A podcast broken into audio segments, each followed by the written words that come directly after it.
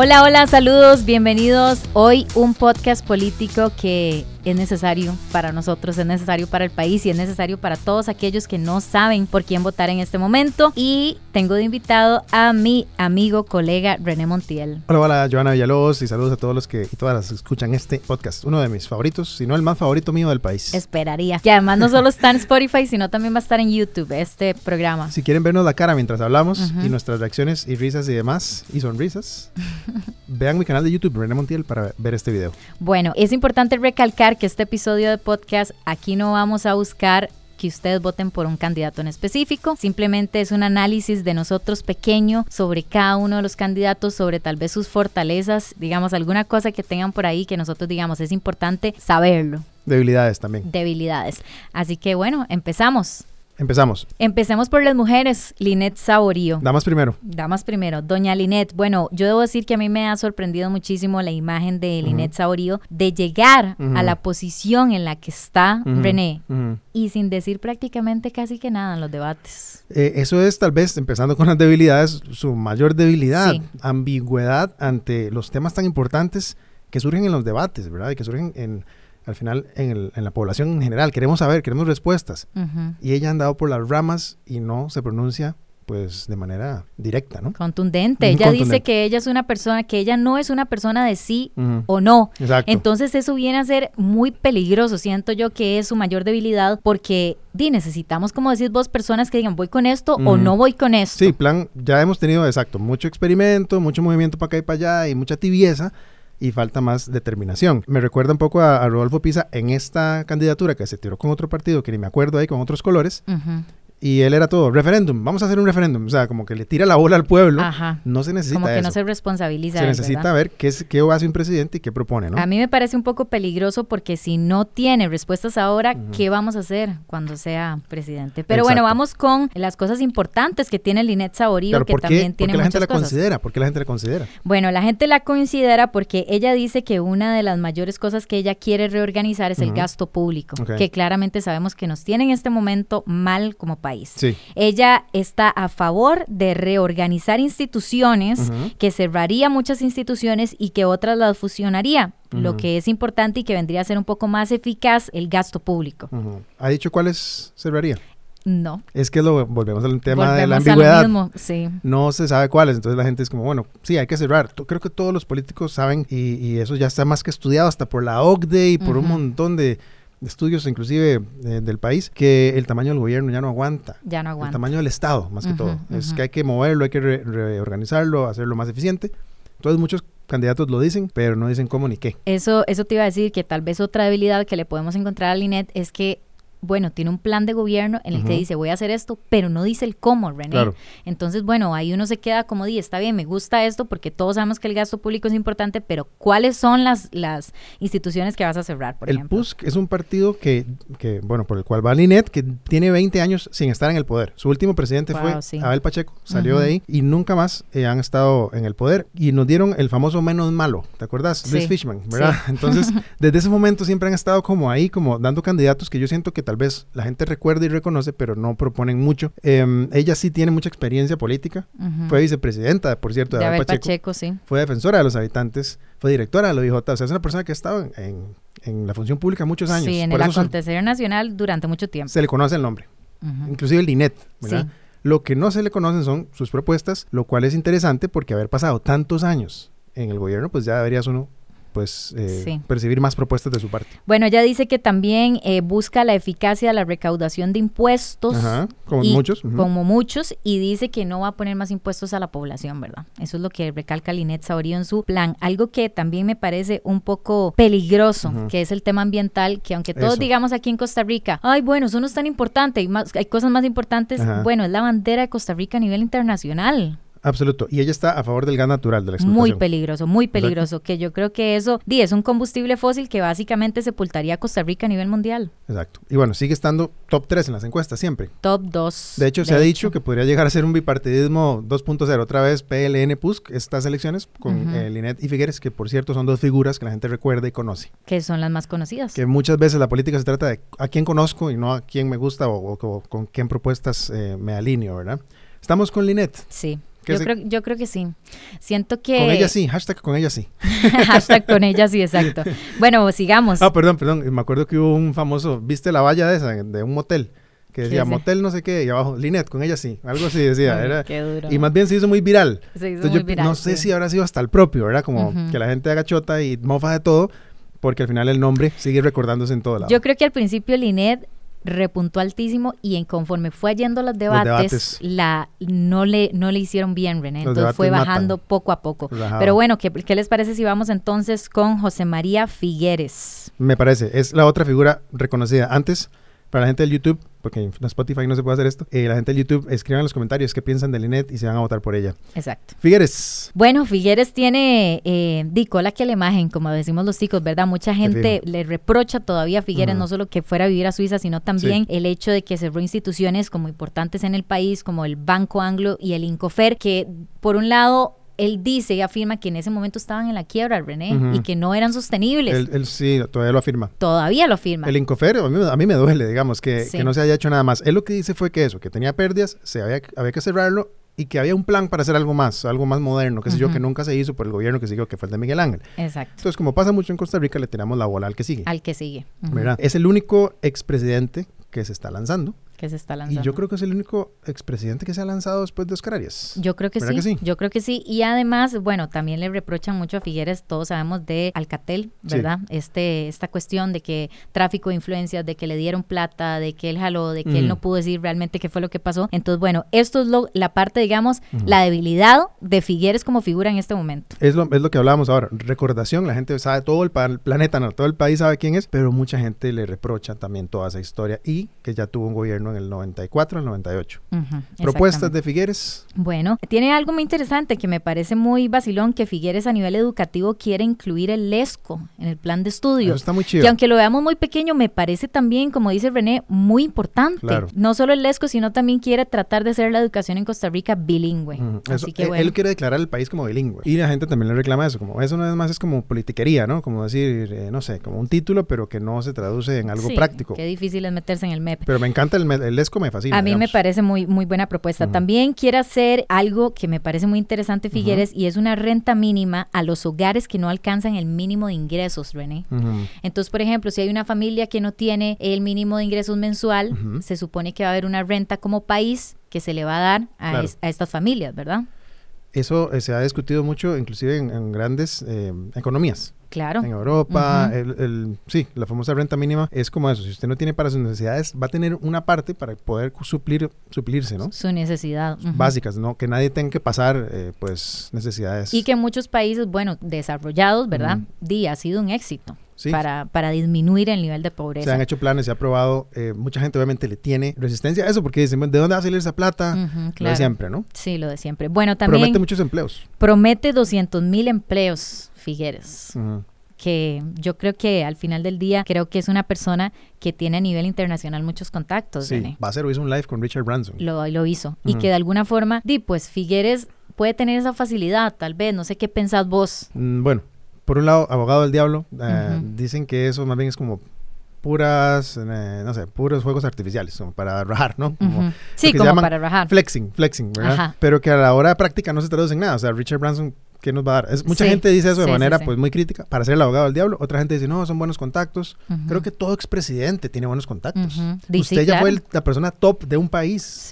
Tuvo acceso a todo el mundo, a recursos, a contactos, ¿verdad? Entonces, creo que todo expresidente, el tema es cómo lo vas a usar, pero definitivamente sí los tiene. esperaríamos que se tradujeran algo positivo si, él llega a ser presidente. ¿Cómo está a nivel ambiental, Figueres? Bueno, yo siento que el plan de él es el más sólido. Claro. A nivel ambiental. Y él ha hecho una carrera en estos 10 años que muchos le reclaman hasta la fecha de que se escapó del país para no dar cuentas em, o se, se, desapareció en esos 10 años trabajó en cosas de océanos y cosas de cambio climático y ambientales y energías renovables. Por ese lado siempre se ha mandado mucho y de hecho creo que muchos de los contactos que hablabas ahora tienen que ver con ese tema. Con ambiental, exacto. Eso es lo que iba a decir. Es cierto lo que dice René. Si ustedes revisan el plan de gobierno de cada uno de los candidatos, Figueres es uno de los que más va con el ambiente. Eh, él quiere buscar el hidrógeno verde, cero emisiones también para el 2025 en Costa Rica y va en contra de la explotación de combustibles fósiles que es importante. Y gas natural también. Sí, y, que, es lo mínimo que deberíamos esperar de una persona que aspira a la presidencia, ¿verdad? Creo que también estaba de acuerdo con el, con el acuerdo de Escazú, que también tiene que ver con el tema ambiental muy importante. Está en contra del tren eléctrico en este... En este momento. Que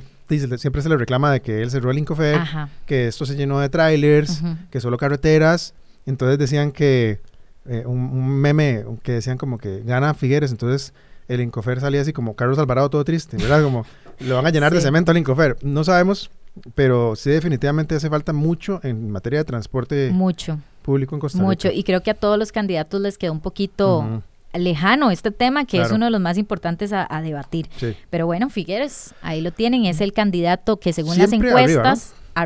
¿Vos crees que él ha topado techo? Como que esta gente que ya hace 15%, tal vez pueda subir un 5 más, pero como que no es como que va a rozar. ¿Qué pensás? Bueno, pienso que Figueres ha ido bajando en, las, en las encuestas. Cada vez vemos que va subiendo, por ejemplo, Maldinet o que Fabricio Alvarado va arriba. O sea, e, es muy difícil porque siento que que Figueres tiene mucha cola que la imagen, entonces es ahí donde la gente dice, bueno, yo no voy a votar por Figueres. La gente le da vergüenza también decir. Sí. Entonces eso es engañoso. Le da vergüenza decir, sí, que vacilón, es cierto. es cierto. Bueno, ese es Figueres, vamos con... Top 3, Fabricio Alvarado. Fabricio Alvarado. Siempre está por ahí de 3 en las encuestas. Qué interesante, ¿verdad? A mí me parece muy interesante la figura de Fabricio Alvarado porque aunque no diga mucho y su plan de gobierno refleje que no sabe mucho, bueno, Fabricio Alvarado siempre está en un nivel importante en las encuestas. Siempre. La gente lo reconoce, lo recuerda. Yo te hablamos el otro día y te decía que ahora hay 25 candidatos o 27 candidatos.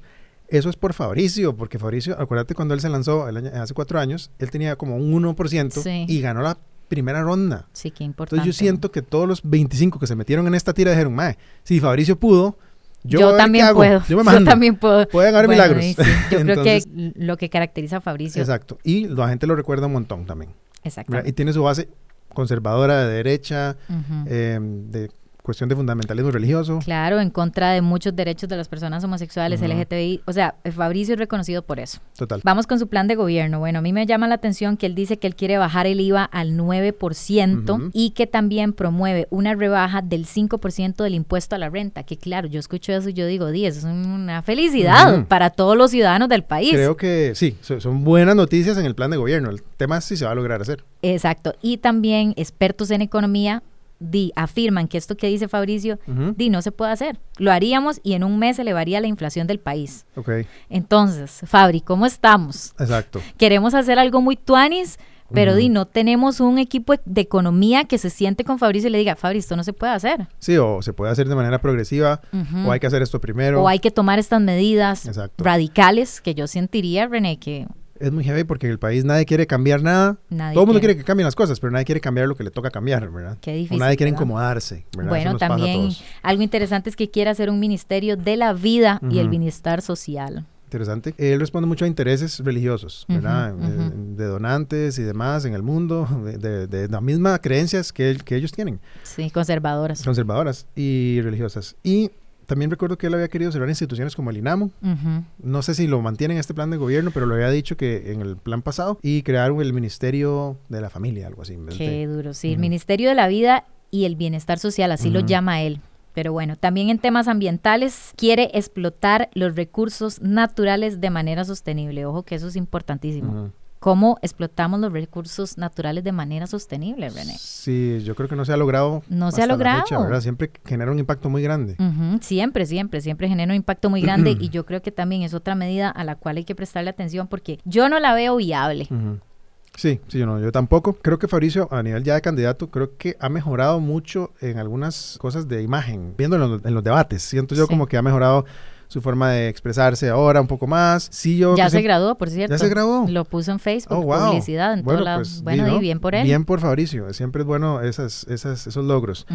Veo eso como que ha mejorado este, un poco la retórica a veces y ahora sí, siempre él recurre a eso, como voy a, está subiendo Villalta, voy a atacar a Villalta. Y Villalta le dio durísimo un le dio duro. Ay, Fabricio. que ya casi vamos a hablar de Villalta, pero... que ya casi. Si él ve a alguien subiendo, le tira, ¿verdad? es mucho, es mucho esa política un poquitín añeja a nivel de, de campaña. Sí, sí, sí. Un John Vega revolucionario emocionado, tal vez. Es John Vega, tu candidato ideal, pero bueno, hablaremos de él más tarde. Bueno, vámonos entonces con... ¿Quién falta? ¿Villalta o Rodrigo Chávez? ¿Cómo está la cosa? Uy, qué Ay, Dios. Bueno, vámonos con Villalta.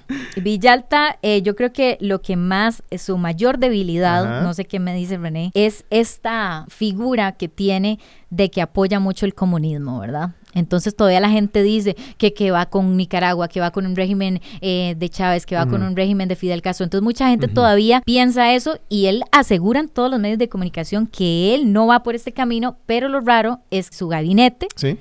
Díaz se ha vuelto involucrado en, van a celebrar que ganó Ortega. Sí, ese tipo, de, ese tipo de pronunciamientos del Partido Frente Amplio a Costa Rica no le gusta. No le gusta. Y, yo creo que... Nos da miedo a todos. No nos gusta porque mm, vemos lo que está pasando en Nicaragua, vemos lo que está pasando en Venezuela. Cuando ellos celebran el cumpleaños o el natalicio de, qué sé yo, de Chávez o ese tipo de cosas. Eso genera un, vínculo que la gente dice, no, hombre, esta gente está alineada a eso. Y si llegan al poder nos van a llevar por ese camino. Claro.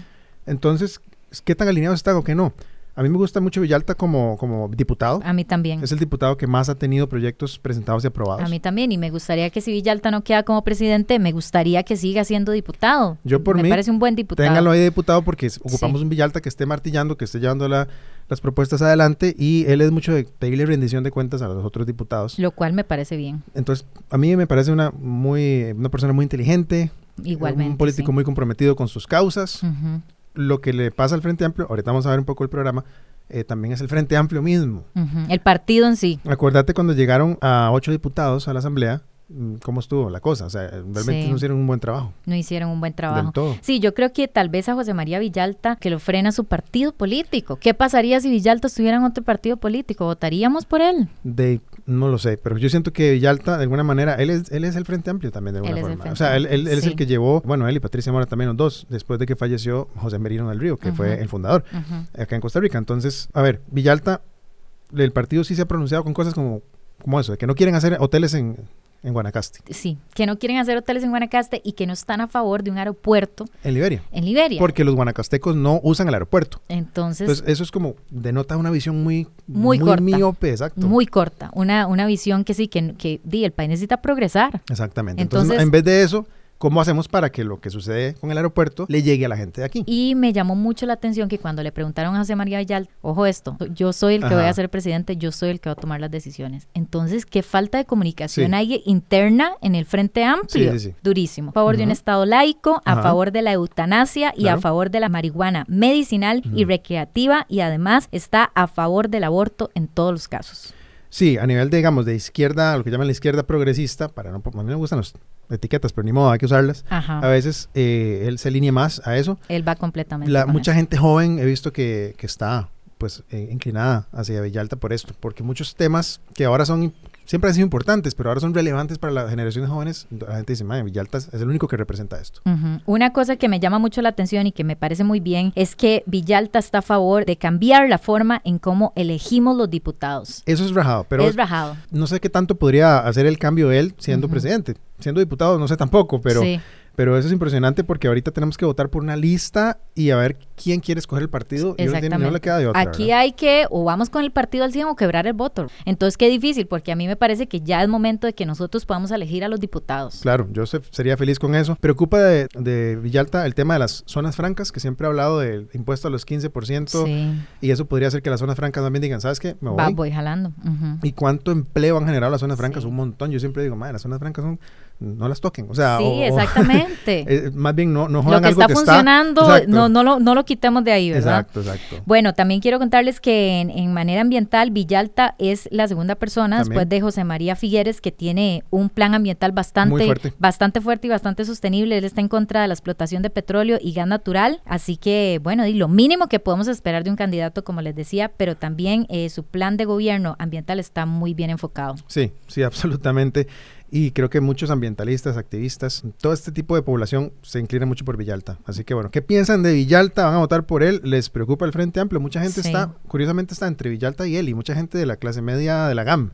Me he topado con que estoy entre Villalta y yo, wow, son tan distintos. Son tan distintos. Pero. A nivel de figura. Exacto, tal vez unos abordan unas cosas que son importantes y otras también, entonces la gente como que se debate ahí. Bueno, está interesante. Vamos con el siguiente candidato y es Rodrigo Chávez, que creo que, bueno, no, es el más polémico. ¿Vos qué pensás? Sí, bueno, todos son polémicos al final en alguna, alguna forma. Es muy polémico por el tema del Banco Mundial, donde él fue, que fue un directivo importante, fue un funcionario. Fue, un funcionario importante, y que bueno, el Banco Mundial emitió, emitió, varias denuncias de mujeres que lo acusan de ser un acosador sexual. bastantes denuncias. Bastantes, bastantes denuncias. E inclusive resoluciones, después hubo como este consecuencias que lo sacaron del banco, no podía volver que le bajaron el salario, que lo subordinaron, un montón de cosas que que a veces uno dice, bueno, di, sí, lo acusaron, pero también tuvo sus repercusiones. no fue solamente que lo acusaron. Claro, y entonces después se vino al país y entonces acá el gobierno en este momento lo contrata o lo nombra de ministro de Hacienda. Él estuvo cuánto tiempo, como un año y medio. como un año y medio. A mí me llama mucho la atención que cuando estuvo de ministro de Hacienda, esto no salió a la luz, René. Esto salió ahorita en plena campaña política de Rodrigo Chávez y a mí me parece, yo cuando lo vi siendo figura del Ministerio de Hacienda, a mí me pareció un muy buen trabajo lo que él hizo. Desenmascaró lo que había ahí adentro, inclusive renunció. Sí, se veía más firmeza de su parte. Parece que las políticas tampoco eran tan... Mm, eran más pro impuestos, parece. Eran más pro impuestos, sí. Pero Él decía que no le iba a gustar a nadie, pero era lo que se necesitaba hacer en un país en el que estaba quebrado, ¿verdad? Eso era lo que afirmaba Rodrigo Chávez. Pero bueno, creo que su debilidad más grande es en este momento ser acusado por el Banco Mundial en, acoso sexual. Sí, sí, definitivamente a nivel de, como persona le, ha afectado un montón, digamos, como figura. Como figura. Como figura le ha afectado y él tampoco ha reconocido nada, ¿cierto? Sí, cada vez que le preguntan, él dice que la causa se, desestimó. Sí, se sacude. Se sacude y sigue. Y yo creo que René no solo le ha sido a Rodrigo Chávez, sino también a Pilar Cisneros. Ella se unió a él, ¿verdad? Eh, ha repercutido mucho esta cuestión del acoso sexual también en ella. Entonces, qué delicados estos temas. Pero bueno, abundemos un poquito más mejor en, su plan de gobierno. Quiero contarles que el de Rodrigo Chávez es el más corto de todos, René. Ah, ok. Menos. El más corto de todos. Muchas veces candidatos nuevos hacen eso. O sea, el de, Fabricio hace cuatro años era una cositica así porque es como más salgamos con esta vara y ahí luego vemos, ¿verdad? Aquí don Rodrigo Chávez dice que no quiere subir impuestos, que quiere quitar las pensiones de lujo y que quiere crear un ministerio más. Ok. Tiene algunas propuestas progresistas, entre comillas, como el Estado laico, la eutanasia y, la marihuana. Bueno. Entonces, sí, por ese lado gana algún, alguna gente dirá, mira, sí, él tiene una figura como muy directa, ¿verdad? Entonces yo siento que también atrae a otra gente que dice, mira, ocupamos más liderazgo cuando hemos visto presidentes decisiones fuertes, medio aguastivias, ¿verdad? Claro. Eso es, eso es lo que él proyecta, ya estando ahí, quién sabe. A nivel de impuestos, ¿qué había dicho? Bueno, él dice que quiere eliminar impuestos en Costa Rica y que no quiere subir más.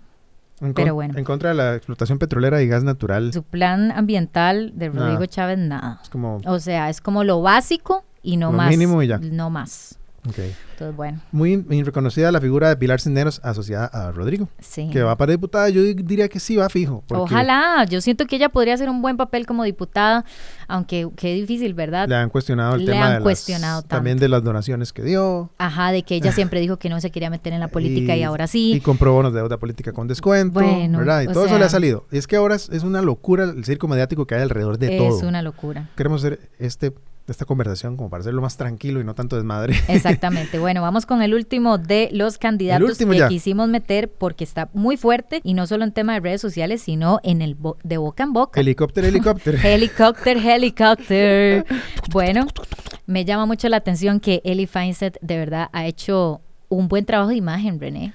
Sí. Para muchos, o sea, ha sido muy criticado por su tema de TikTok, que a mí personalmente al principio yo dije, no me parece nada serio esto, pero él dio una, una teoría de que TikTok es un público joven y, y, hay que entender todos los públicos y yo creo que en eso él tiene mucha razón. En este momento es uno de los candidatos que más en redes sociales apunta a ser el presidente de Costa Rica. Sí, en redes sociales va, muy arriba. Siempre recordar que las redes no son una representación real del país y demás, pero sí, en redes están recibiendo mucho apoyo, encuestas de redes y demás, muchas menciones, muchas mucha conversación. Y el famoso hashtag del helicóptero con Eli, ¿no? Qué vacilón, que ahora Villalta sacó la villacleta, ¿no viste? No, no lo vi, no lo vi, no lo vi. Bueno, eso es como una prueba de que aunque se le critique eso, la gente dice, mira, hicieron un helicóptero, hagamos la villacleta a ver si pega. Mira, todo el mundo está tratando como de, llamar la atención a sus De generar conversación. Generar conversación. Bueno, en su plan de gobierno dice que él quiere reducir las cargas tributarias a empresas o pymes para que se pueda hacer más negocio, ¿verdad? Eso es lo que él afirma. Sí, sí, ayudar a los emprendedores. Ayudar a los emprendedores. Eliminar la restricción del aguacate. Está buenísimo para que, es una buena guacamole. Bajar el IVA al 11%. No sé qué tan viable Al menos no se ve al 9%, 5% que, que postula Fabricio Alvarado. Pero yo sería feliz que me bajen el IVA. Yo también lo sería. Pero bueno, no sé si se puede hacer. Después, eh, él siempre ha hablado de... La, famosa frase inicial de él y fue mm, eliminar 90 impuestos. Que él dice que esos 90 impuestos se gasta más tratando de recaudarlos que lo que se recauda. Y son redundantes. No redundantes, pero eso, como que generan gastos. Entonces, eliminarlos ya sería un, un ahorro. Unificar 23 instituciones públicas que hacen lo mismo y que al final de cuentas, según se dice, no hacen lo mismo. O sea, hacen lo mismo, pero no lo hacen. Bueno, creo que al menos tiene una, eh, di, un plan, di, como que se escucha muy bien y que se escucha medio posible, ¿verdad? No, no, no está tan descabellado lo que, lo que el MAE propone. No me parece mal. No, no, no lo sé qué tan descabellado o no, porque siempre llegamos, no somos expertos en, el aparato estatal. Yo sé que Costa Rica es complicado hacer las cosas. Es difícil. Hay muchas varas que dependen de la asamblea, que también va a depender, porque esta vara de la, de la nueva segunda ronda que tenemos ahora, jode la asamblea. Va a estar ruda, Llevan un montón de, partiditos por todos lados, un desastre. Bueno, eh, algo que me gusta mucho de él y debo contarlo acá es que recalca mucho en su plan de gobierno la salud mental. Algo que ninguno de los candidatos realmente ha hablado o se ha manifestado en el tema, y lo tiene bien puesto en su plan de gobierno, que es algo importantísimo en pleno 2022. Siempre hemos hablado de ese tema y ojalá que sí lo cumplan, Ojalá que sí lo adelante. Y entre las debilidades que tiene y bueno, recordemos que te le acusó de un tráfico de influencias, digamos, por una licitación que hizo con Alterra Ok, sí, recuerdo, eh, sí, eso se ha hablado mucho. Que es lo único que ahorita se le, se le achaca a él, porque fue un, de la Contraloría que le puso una prohibición por cinco años en puestos públicos porque favoreció por una cuestión de tarifas a la empresa que administraba el aeropuerto en ese momento. Entonces el gobierno tuvo que desembolsar más para la empresa por las tarifas que él aprobó como viceministro de Transportes del gobierno de Pacheco, si no me equivoco. Y él las aprobó, dicen que el gobierno diera visto bueno a la, cuestión, se supone. Y ha salido también a defenderlo diciendo, o sea, que, se basaron en una, en una formulita una normativa, una fórmula que la otra no está aprobada, no sé qué. Pero yo, siento que todo el mundo se sacude. Yo también siento eh, Y se lo ha sacudido. Em, y también me parece muy fuerte. Pero también se lo han reprochado. Claro, y también me parece muy fuerte que lo le hayan sentenciado a no poder ocupar cargos públicos en cinco, años. Si a uno le dicen eso, o sea... Dicen, sí. Otra cosa que se ha dicho de él es que es como el candidato de la gente pipi. De los pipis. ¿Qué será, René? Yo creo que también él va mucho con privatizar. muchas cuestiones de Costa Rica. También habló de la caja y del ICE, ¿verdad? Que quería como de alguna forma privatizar ciertos servicios. Yo no sé si irá por ese, por ese rumbo. ¿Vos qué crees? Él hablaba de la caja, que los EVAIS fueran administrados por cooperativas, que no fueran, que fueran más eficientes por ese lado. Y sí, claro, le han, le han achacado eso. No sé, creo que mucha gente, sí, definitivamente en redes sociales. ¿Será por el apellido? Y no sé, la gente de redes sociales, eh, eh, todo el país usa redes sociales, pero pero hay una burbuja ahí también. Hay una la GAM, que es la que más lo usa. Sí, sí, sí. Y sí, se ha dicho que es el candidato de los pipis, que va a beneficiar a sus, a sus a amigotes. Sus amigotes. Sí, se salieron nuevamente las donaciones, ¿verdad? Donación de, de, grandes donantes que le han dado a él y un montón. Para ser un candidato que está empezando. Que ser, es sí, su, primera, su primera vez. Tiene vallas en todo lado. Es probable, pienso yo, que llegue a diputado, si no llega a presidente. Yo también lo creo y no me parecería mal. Creo que me, me parecería que haría un buen papel. La Asamblea Legislativa de estos cuatro años pasados ha sido un desastre. Empezaron bastante fuerte, ¿te acordás? sí. Empezaron como un buen año y fue como el meme de un caballo súper bien dibujado que después se hace como todo ocho leña. Desastre, desastre. ese fue ese meme, ese fue la Asamblea. Y creo que ha sido por malas decisiones que hemos tenido. Pero bueno, estos son los candidatos que tenemos el día de hoy, si tuviéramos que dar un veredicto, estando nosotros afuera, no diciendo ni por quién vamos a votar, ni cuál es nuestro favorito, ¿cuál crees vos que sea un posible escenario? Primera o segunda ronda. primera. Eh, yo, la primera ronda es, lo que te decía ahora, es nadie sabe porque hay 41% de indecisos.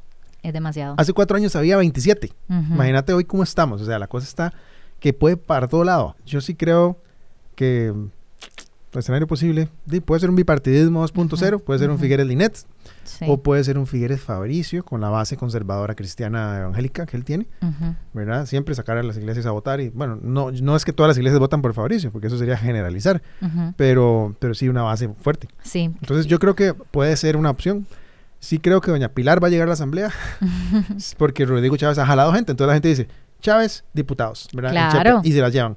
Yo creo que Eli, si no gana presidente, que es complicado, está, tiene es complicado, porque eso es lo que yo digo, René. Eli se ha convertido en una buena figura y si llegara a tener un porcentaje que ahorita no tiene, 3%, recordemos que Carlos Alvarado tenía un 6%. Sí, sí, sí cuando salieron las elecciones y ganó la presidencia de Costa Rica. Entonces, puña, qué difícil, ¿verdad? Tomar una... Sí, pero yo creo que si Eli no, no llega a la segunda ronda, podría llegar a diputado fácilmente, porque también está en segunda postulación. Creo que Fabricio también va por diputado. También. Si no llegara a presidente. También, también. De fijo, diputados, doña Pilar, Eli Feinsack y Fabricio, en el caso de que no lleguen a... Yo sí creo, si tuviera que dar un veredicto, creo que el que estaría ahí en primera y segunda ronda, por los números y por lo que veo en la calle, creo que es Figueres. Sí, yo también.